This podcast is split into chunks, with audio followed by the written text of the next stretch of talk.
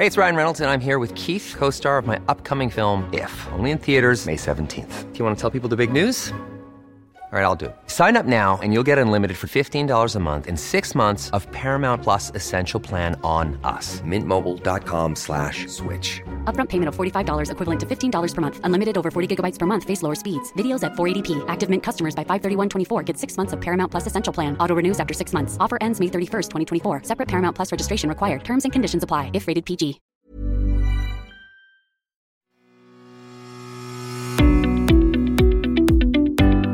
Hello and welcome to the Mick Clifford podcast with the Irish Examiner. Now, our guest this week is Noeline Blackwell.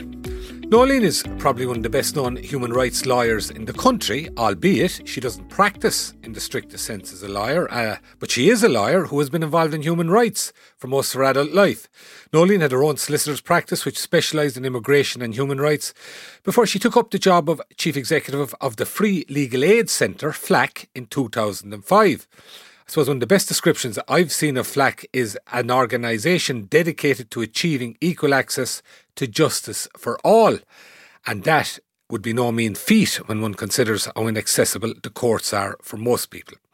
In 2016, she left FLAC to take up the role of Chief Executive of the Dublin Rape Crisis Centre, where she has been since. Noeline, you're very welcome to the podcast. Thanks very much, Mick. It's good to talk to you. Thank you.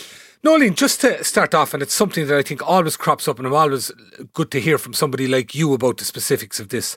But tell me this how many women, and it's mainly women, who come into the centre to seek help about an incident of sexual assault of one sort or another actually see the perpetrator being dealt with by the criminal courts? So very, very few. And if I can just put a bit of context around that as well, Nick. So in um, in a normal year, we would see about 600 people. About 80% of them are women, so like about 500 women and about um, 100 men, although there would be some who wouldn't identify with either gender, mm. but about 600. And um, of that, every single year that goes by, you will find that maybe 10% of people will pursue anything through the courts. When you think about it, most people know the person who has carried out the abuse. They come to us looking for help, for support, for therapy, for healing. And also, then some of them want to know what about reporting it.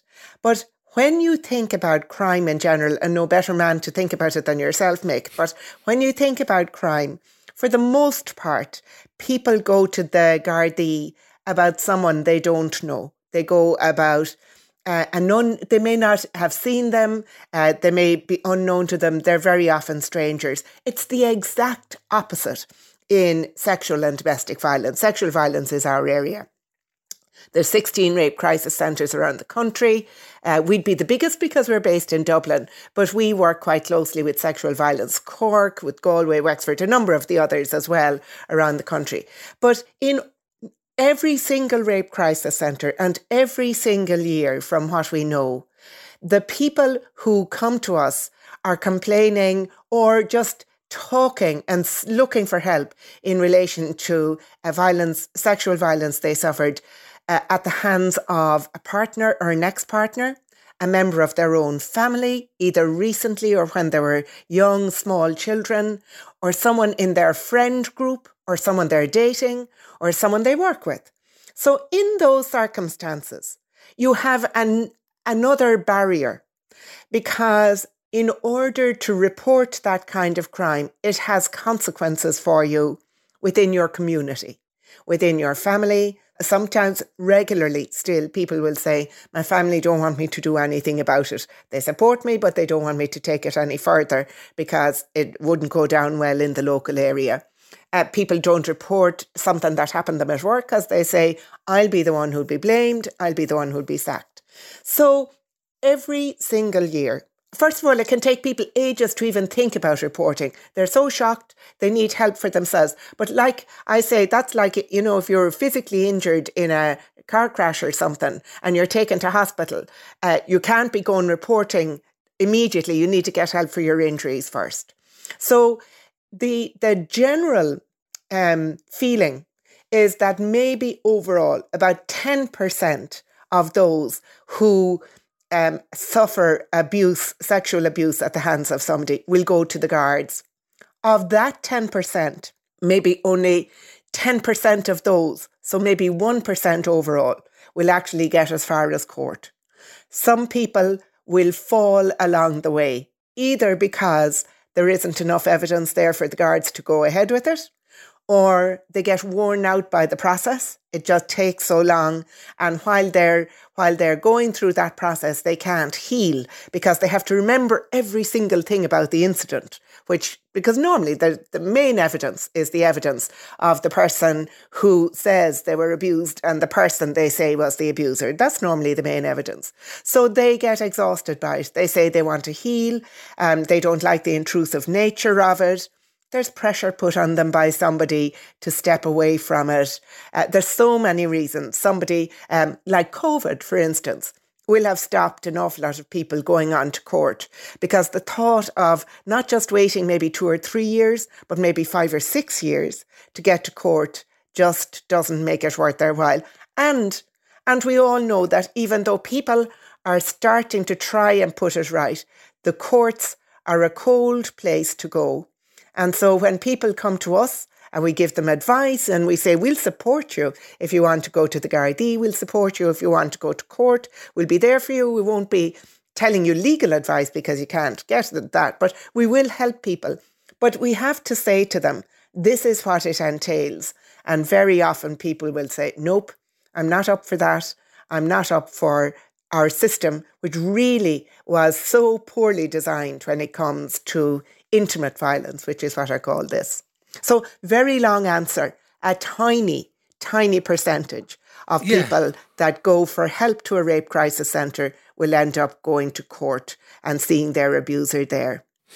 Yeah, it is tiny, all right. And in that context, Noeline, when somebody comes to you or to, to, to the rape crisis centre, one of the rape yeah. crisis centres, the general policy, if a person comes and says, my feelings are so strong on this. I yeah. want the perpetrator to pay. Do the centres see themselves as having any role to encourage that on the basis that for the overall uh, context of, of of intimate violence that the more people that yeah. are prosecuted, the better? Or do you take a more removed uh, position in that yeah. respect? Yeah, I think you could call it a removed position. It's a neutral position. We neither encourage nor put somebody off reporting. What we want to be sure is that as far as we can, the person who does who does report or who wants to report understands what they're doing and is their best self going into it. You know, that we can support them and give them the sense of of right, you know, that they're doing the right thing if that's what they want to do. And still so that we're saying to somebody else who says, I can't go through with it, I'm not going through with it, that they understand what um, what you know that they are getting um, a way of not feeling guilty because they don't report. Look, you know, you can't. It it it, it takes all of us to make our society. And it, it will take a variety of people at different times. You, you touched on something there a little while before. Often, why people do report is they want that abuse never to happen to them again or mm. never to happen to somebody else. So you will find even after years, somebody will come and say, Now I want to report because I see my abuser starting a new family or something, and I am concerned about the children or something like that. They may they may go and say something like that, or a young person in um, uh, in work or in a club says, "I am going to report because that's going to happen to somebody else, and I can't bear for that to happen to somebody else." It's a big motive for people to say that abuse has to stop and that's why they go. But the way we try and encourage people to report is by making, helping to make the system one which is fairer and easier to go through. So we don't say to people, we'll push you to report. We say to people, we will try and work with our legislators. We'll use our voices to say you cannot seriously expect people to go into this without support from us, without legal assistance, uh, without having a good understanding of what they're going to go through, without getting a trial within a reasonable period of time. So that's where we will say we know that some of the reason people don't report is because the system still isn't good enough. Yeah, and I I came across that myself last year, Noeline, a, a story there about uh, two sisters and their cousin who went through the system um, and it was many years after they had been abused by an uncle, and ultimately there was a, I think it was a guilty plea, but the, the man was imprisoned and what have you. But what really came across was two elements to it in terms of the system and for them as victims having to deal with the system.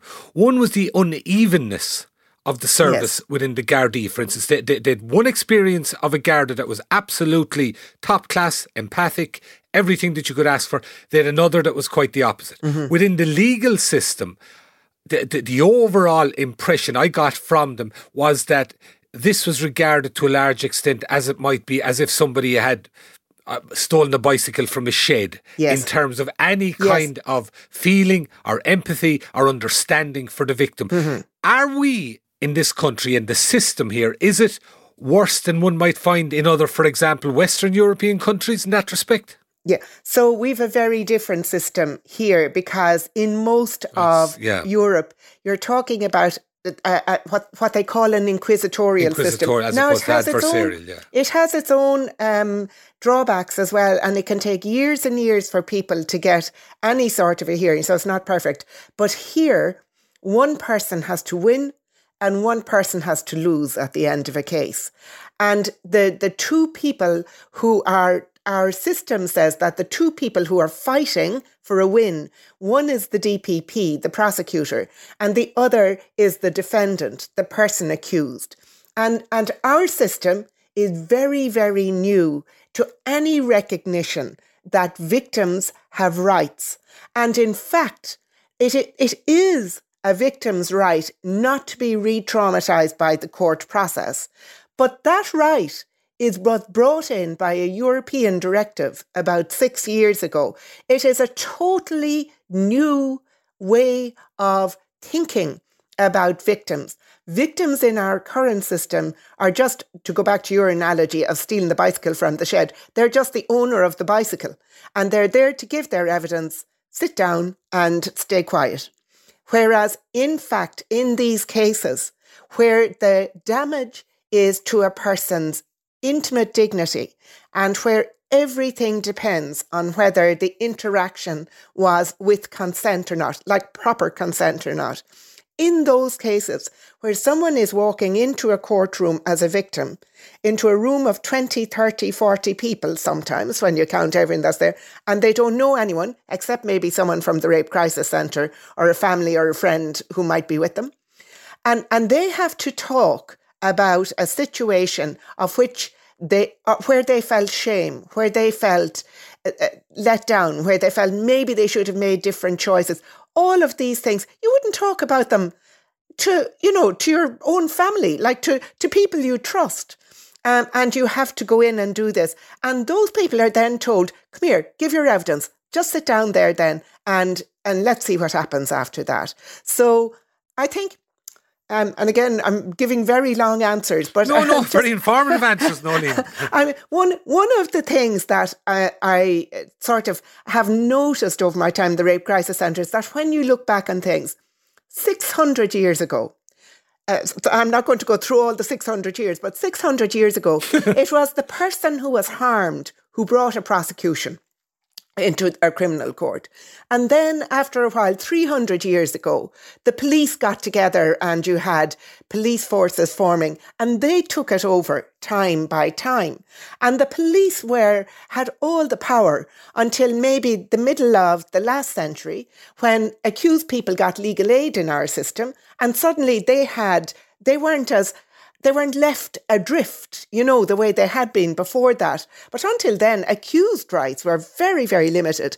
I think we're only at the start of our common law system understanding that victims are human beings and where they are involved in traumatic experiences, they have rights that have to be protected and that the state is obliged to protect and to vindicate. And that's why we would say, for instance, where we work with victims, we would say we can give that psychological support. We can be the person who sits with somebody when they're hearing awful things said about them, uh, when their private lives are being torn apart. We can do that. But they should also have access to legal advice and to legal representation because they're involved in a legal process where their evidence is crucial. They should have a, they should have a right not to be re-traumatized in cross-examination. So there should be some level at which you would say, that's enough and indeed, I see some of the judges, uh, Judge Tara Burns recently in a case, uh, complimented the defence team on doing their job without barracking anyone. But it's it, inconsistency is part of it. You don't know who you're going to get. You don't know what judge you're going to get. Mm. You don't know what what the defence counsel are going to say, and you can find that they will ask to bring up things like your previous sexual records. Although that can only have the most limited of um, value in something where the question was on at the date of the charge was the was the sexual activity consensual. So your your your private life your previous sexual history your uh, sexual experience may be trawled over. Um, your counselling notes uh, can be called in to see um, are you are you trustworthy? Do you say exactly the same in your counselling notes as you told the guards that doesn't happen the man whose bicycle is stolen or the woman whose mm. bicycle is stolen. Nobody says, Can I see your doctor's notes uh, where you went to get um, something after that? They don't even say it if, if I'm mugged on the street and my wrist is broken or something. My word is taken for it. Whereas in these cases, still, we are talking about very um, intimate matters being discussed uh, without care for the people whose mental you know, state mm. who's is is being put like up for public or semi-public scrutiny. At least our our courts are held in private in the in the more serious offences, but even so, it's still it's still degrading. Absolutely, and ju- just just to mention when I when I said about the the bicycle in the shed, that was actually a comparison that one of the victims initially made to yeah. me in, in terms of how she felt ab- about it being dealt with. Yeah.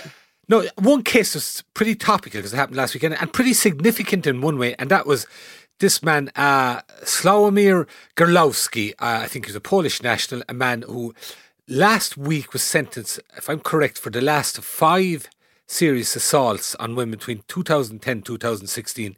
He is now serving a total of 34 and a half years in prison, which is very considerable. I think one of the longest sentences, certainly for anything in this area.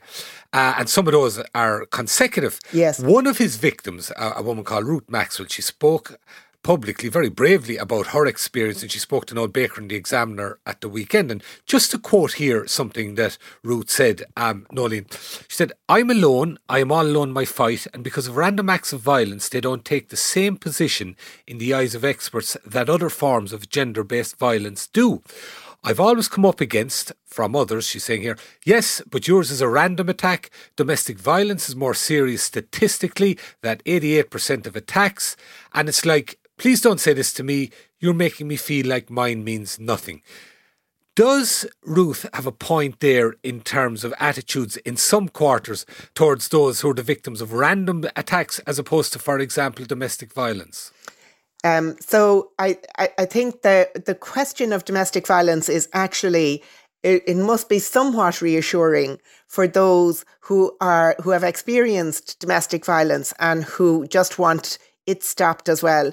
Because what seems to be happening is that there is a greater recognition of violence which happens in a domestic setting that we can we can get it because for an awful lot of us we have been at some stage in a domestic setting where maybe we felt somebody would lose their temper somebody did lose their temper somebody hit somebody and you can understand how desperately shocking that was in a country which didn't actually want to hear one word about it every so often, and that people were told not to complain and not to make people agitated. So, the, you know, the line would be, "He won't hit you if you do what you're mm. if you do what you're asked to do." So, domestic violence is be, I think is now becoming to be realized as a terrible harm and as something that needs to be eradicated from our society. And I think sexual harm, sexual violence, sexual abuse, uh, rape, or even the random assault which was carried out by um, um, by uh, serially against a number of women, so was gender-based violence. People feel less able to do something about that because they say, well, sure, what can you do? You can't stop these random attacks.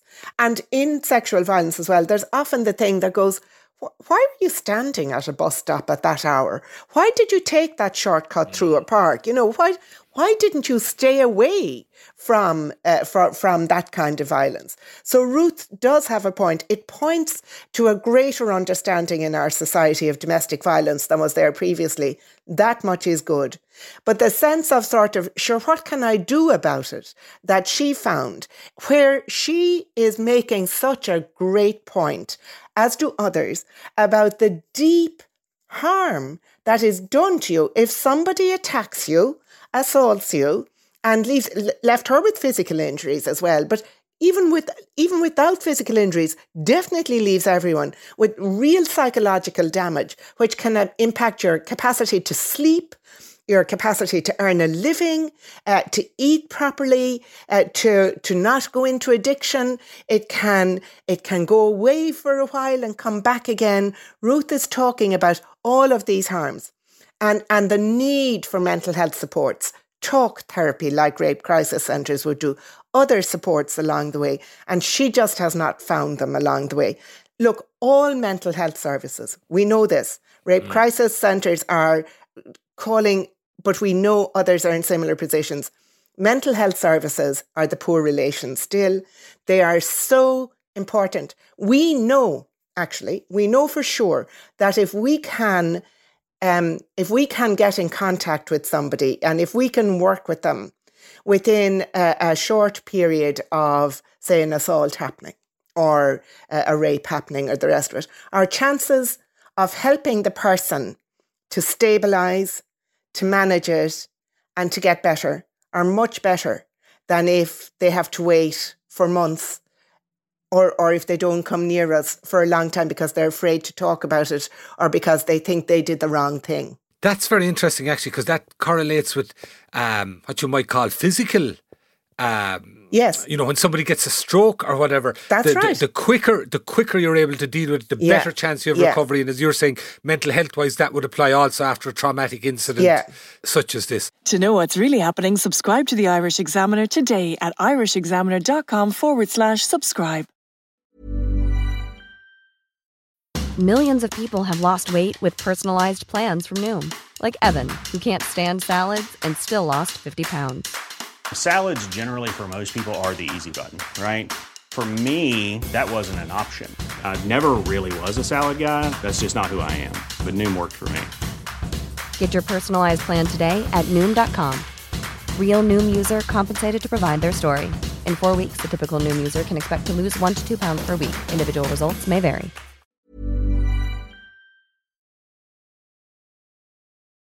Another element to the system uh, that, that's in the news at the moment, Noeline, is the issue of character references. Yes. And there's talk of changing that, particularly in relation to sexual or intimate violence cases, that kind of thing. There's a bit of controversy over. Where would you stand on that? So, what what we have seen and uh, what we see in Dublin Rape Crisis Centre is we see people who have to sit and listen to character witnesses being called for a defendant who say things like, This is a kind and a loving person. This is a good parent or a good child or a, whatever it is, um, as well as saying they're a great GAA player or whatever else they say about them. But the, whatever about the GAA player, uh, the, I don't mean GA, but you know, just that they're very good ah, at yeah, their job yeah, or something aspect. like that. Yeah. But whatever about that, it's where they speak to a person's character as a good and kind person. And the victim is sitting there after years, possibly, of investigation with a conviction, which a, a, a criminal, there's a criminal sentence is about to be passed because the person has been found not to be good, not to be kind, in the context of the abuse they inflicted on somebody else. So, at the moment, our system is that we sentence the person for their crime, but also we sentence the person. So it's a, so it's not that crime X gets this sentence. It's crime X done by this person. Mm. We take into account that it was their first offence. We take into account a whole lot of things along the way. And so the judges hear the good as well as the bad about the convicted person. All that I I think for as long as that's our system, then what we have to do is just ask people who are going to give character references to be available, to be questioned on them, to be challenged on them. How do you know this is a kind person? How, like what, what is, where is the evidence for that in these circumstances? Have you ever seen that person in circumstances like he has now been convicted of getting involved with? Because right now, you can, if you go into the criminal courts, and you do often enough to see this, you'll see a, a lever arch folder full of letters that the defence have told the accused person to get in the hope that it might do something. So we're not saying that they should be done away with. We're simply saying if you're going to give a character reference, then you have to be able to stand over it.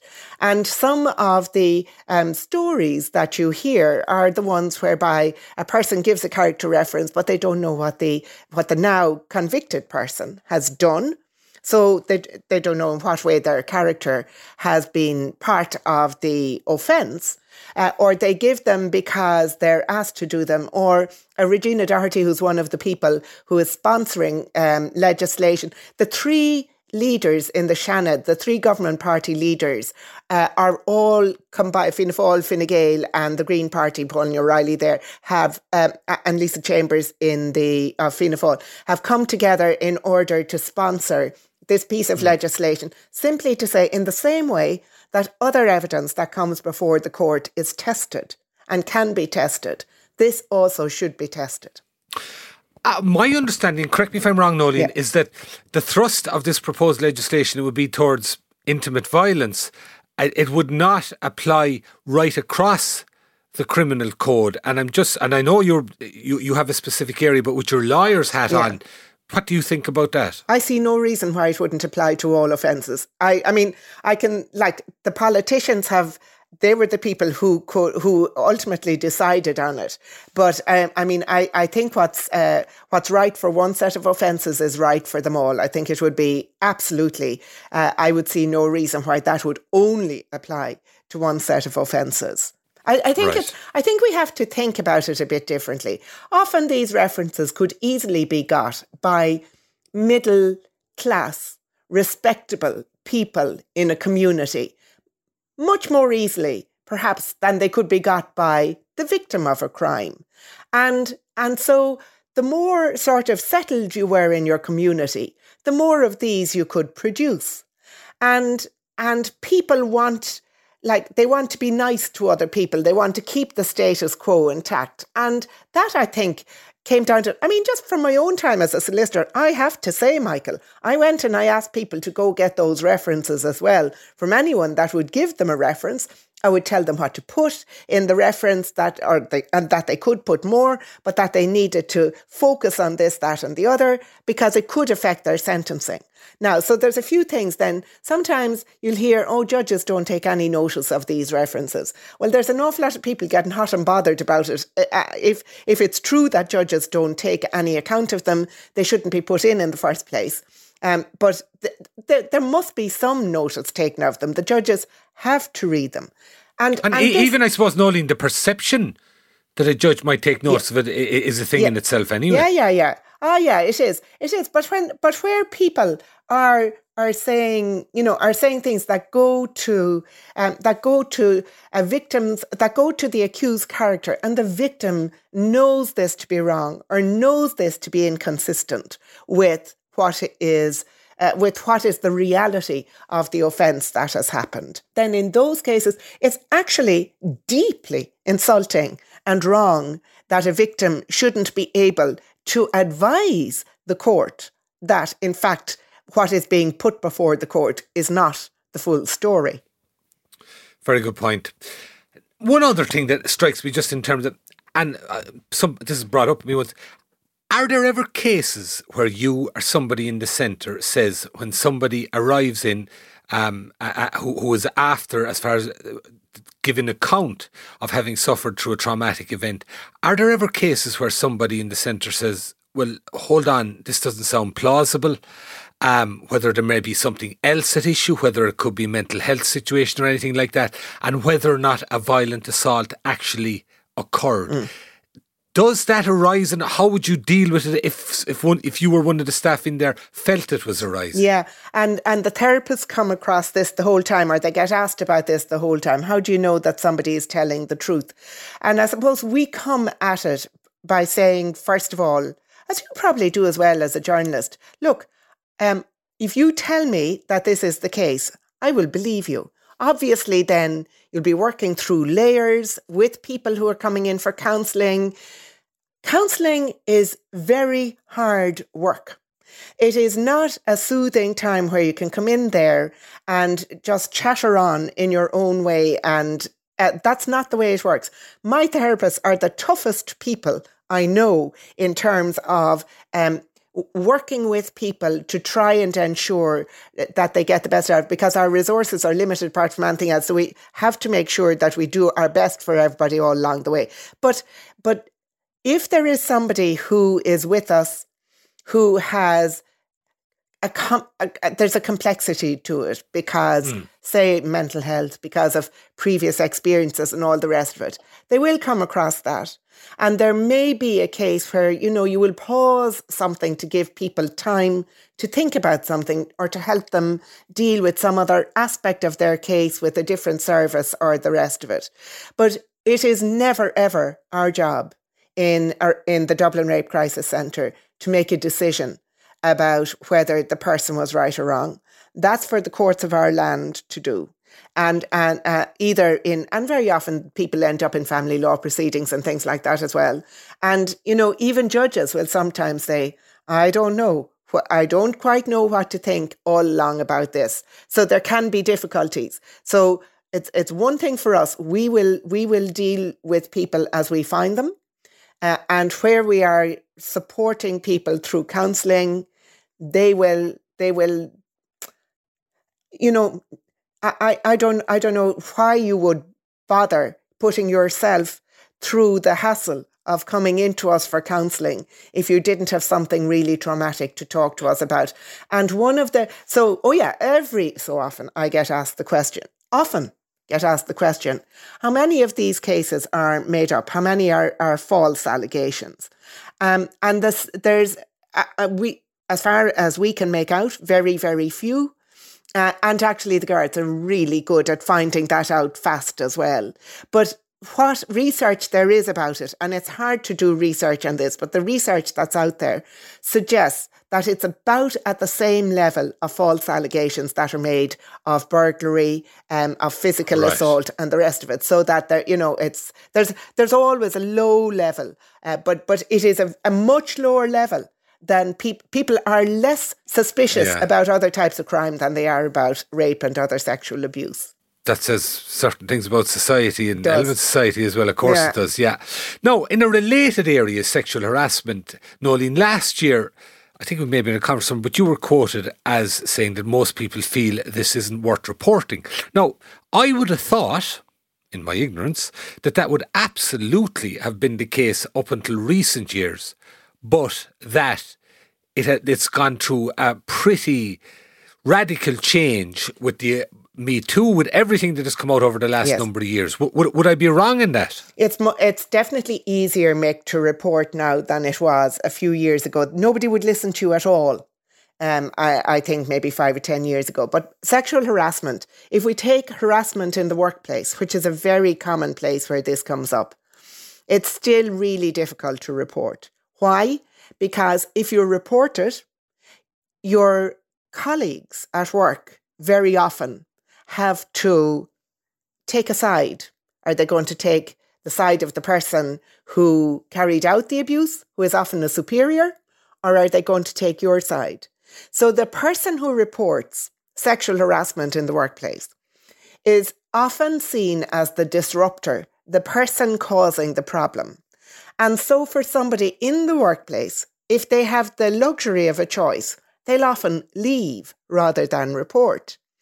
And the example that I'm using a lot at the moment is there was an international survey done of lawyers which showed se- quite significant sexual harassment and abuse of power along the way. And our Law Society, to its credit, did one amongst solicitors and trainee solicitors as well. And about half of the women who answered the survey said they had experienced sexual harassment in the workplace. Half of them. But only 10% of them, one in 10 only, would do anything about it. Anything about it. The rest of them just don't want to do anything about it. And the reason I use those is those are lawyers. They actually know that there are procedures there. They know the policies that are there. They know sexual harassment isn't supposed to happen. And still they know if they go down that road that they are they're going to find it hard to keep their job, to get a reference for another job, maybe, or to progress in their job or in their career. So, yet again, the, I, the idea that sexual harassment is something that happens very regularly is something we're only starting to get used to. And I think, for instance, the higher education institutions, they're kind of leading the way now, being really I don't know, is it jollied along or pulled along by government to an extent? But they are they are one of the uh, groups that are beginning to say zero tolerance of sexual harassment, and we want to see more complaints coming forward, not less.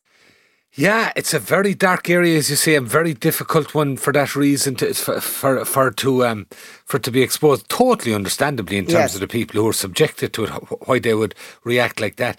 Noeline, there, there's uh, so many things I wanted to talk to you about, just in terms of running out of time, and I have to come back to you someday. We have to talk about the law in general, your experience in FLAC and that. But just yourself, one thing I'm curious about. Finally, You've spent your whole life in the area of human rights or civil rights in one way or another, including your your your, your current job. Um, did you ever think you're there, you're a lawyer. Why didn't you set up a personal injuries practice or even a criminal law practice and sit back and watch the money rolling in and have a have a relatively easy life anyway? Um, so law is a is a great it, it's a great um, a foundation for a whole lot of things. And I mean, I did run my own practice for a long time in Dublin as well. So, you know, I had the opportunity to do a wide variety of work along the way. Um, and, you know, it has been very good to me. I've been able to earn my living from law right through the decades. So I'm very grateful to it. I am very grateful to have that human rights framework uh, that I got through a lot of voluntary work that I did with Amnesty International back in the day, way back. Um, they were the people who really helped me to understand that actually, well, I, you know, like family, school, all of those things as well, all contributed. Um, but like, if you if you see if you see law and and how society is structured in terms of human rights and also in terms of equality, it gives you a great way to explain nearly any type of law or any type of situation, and it's most satisfying to be able to say, I can work on that topic and maybe eh, I can just make this bit of a difference along the way. I'm not the only one. Like there's oodles of us out there using human rights law. And uh, and I think it is it's a way it's just a, a, kind of nearly like a philosophy or something, but it makes a whole lot of sense. And also the people who work in the area are great. They're great crack. Uh, they're they're very smart. Um, and they really want a better world as well. So it's it's always it's a privilege to work where I work now, and it's been a privilege over the years to to work with human rights and equality folk uh, as we, you know, because it's all, it's all, it all just comes together. It comes together nicely. Noeline, I'm sure it does, and long may you run. Noeline Blackwell, thank you very much for talking to us today. Thanks, Mick. It's been a pleasure. Thank you. I'd also like to thank our engineer, JJ Vernon. Thank you, folks, for listening. We'll be back again with you next week and staying by the wall till then.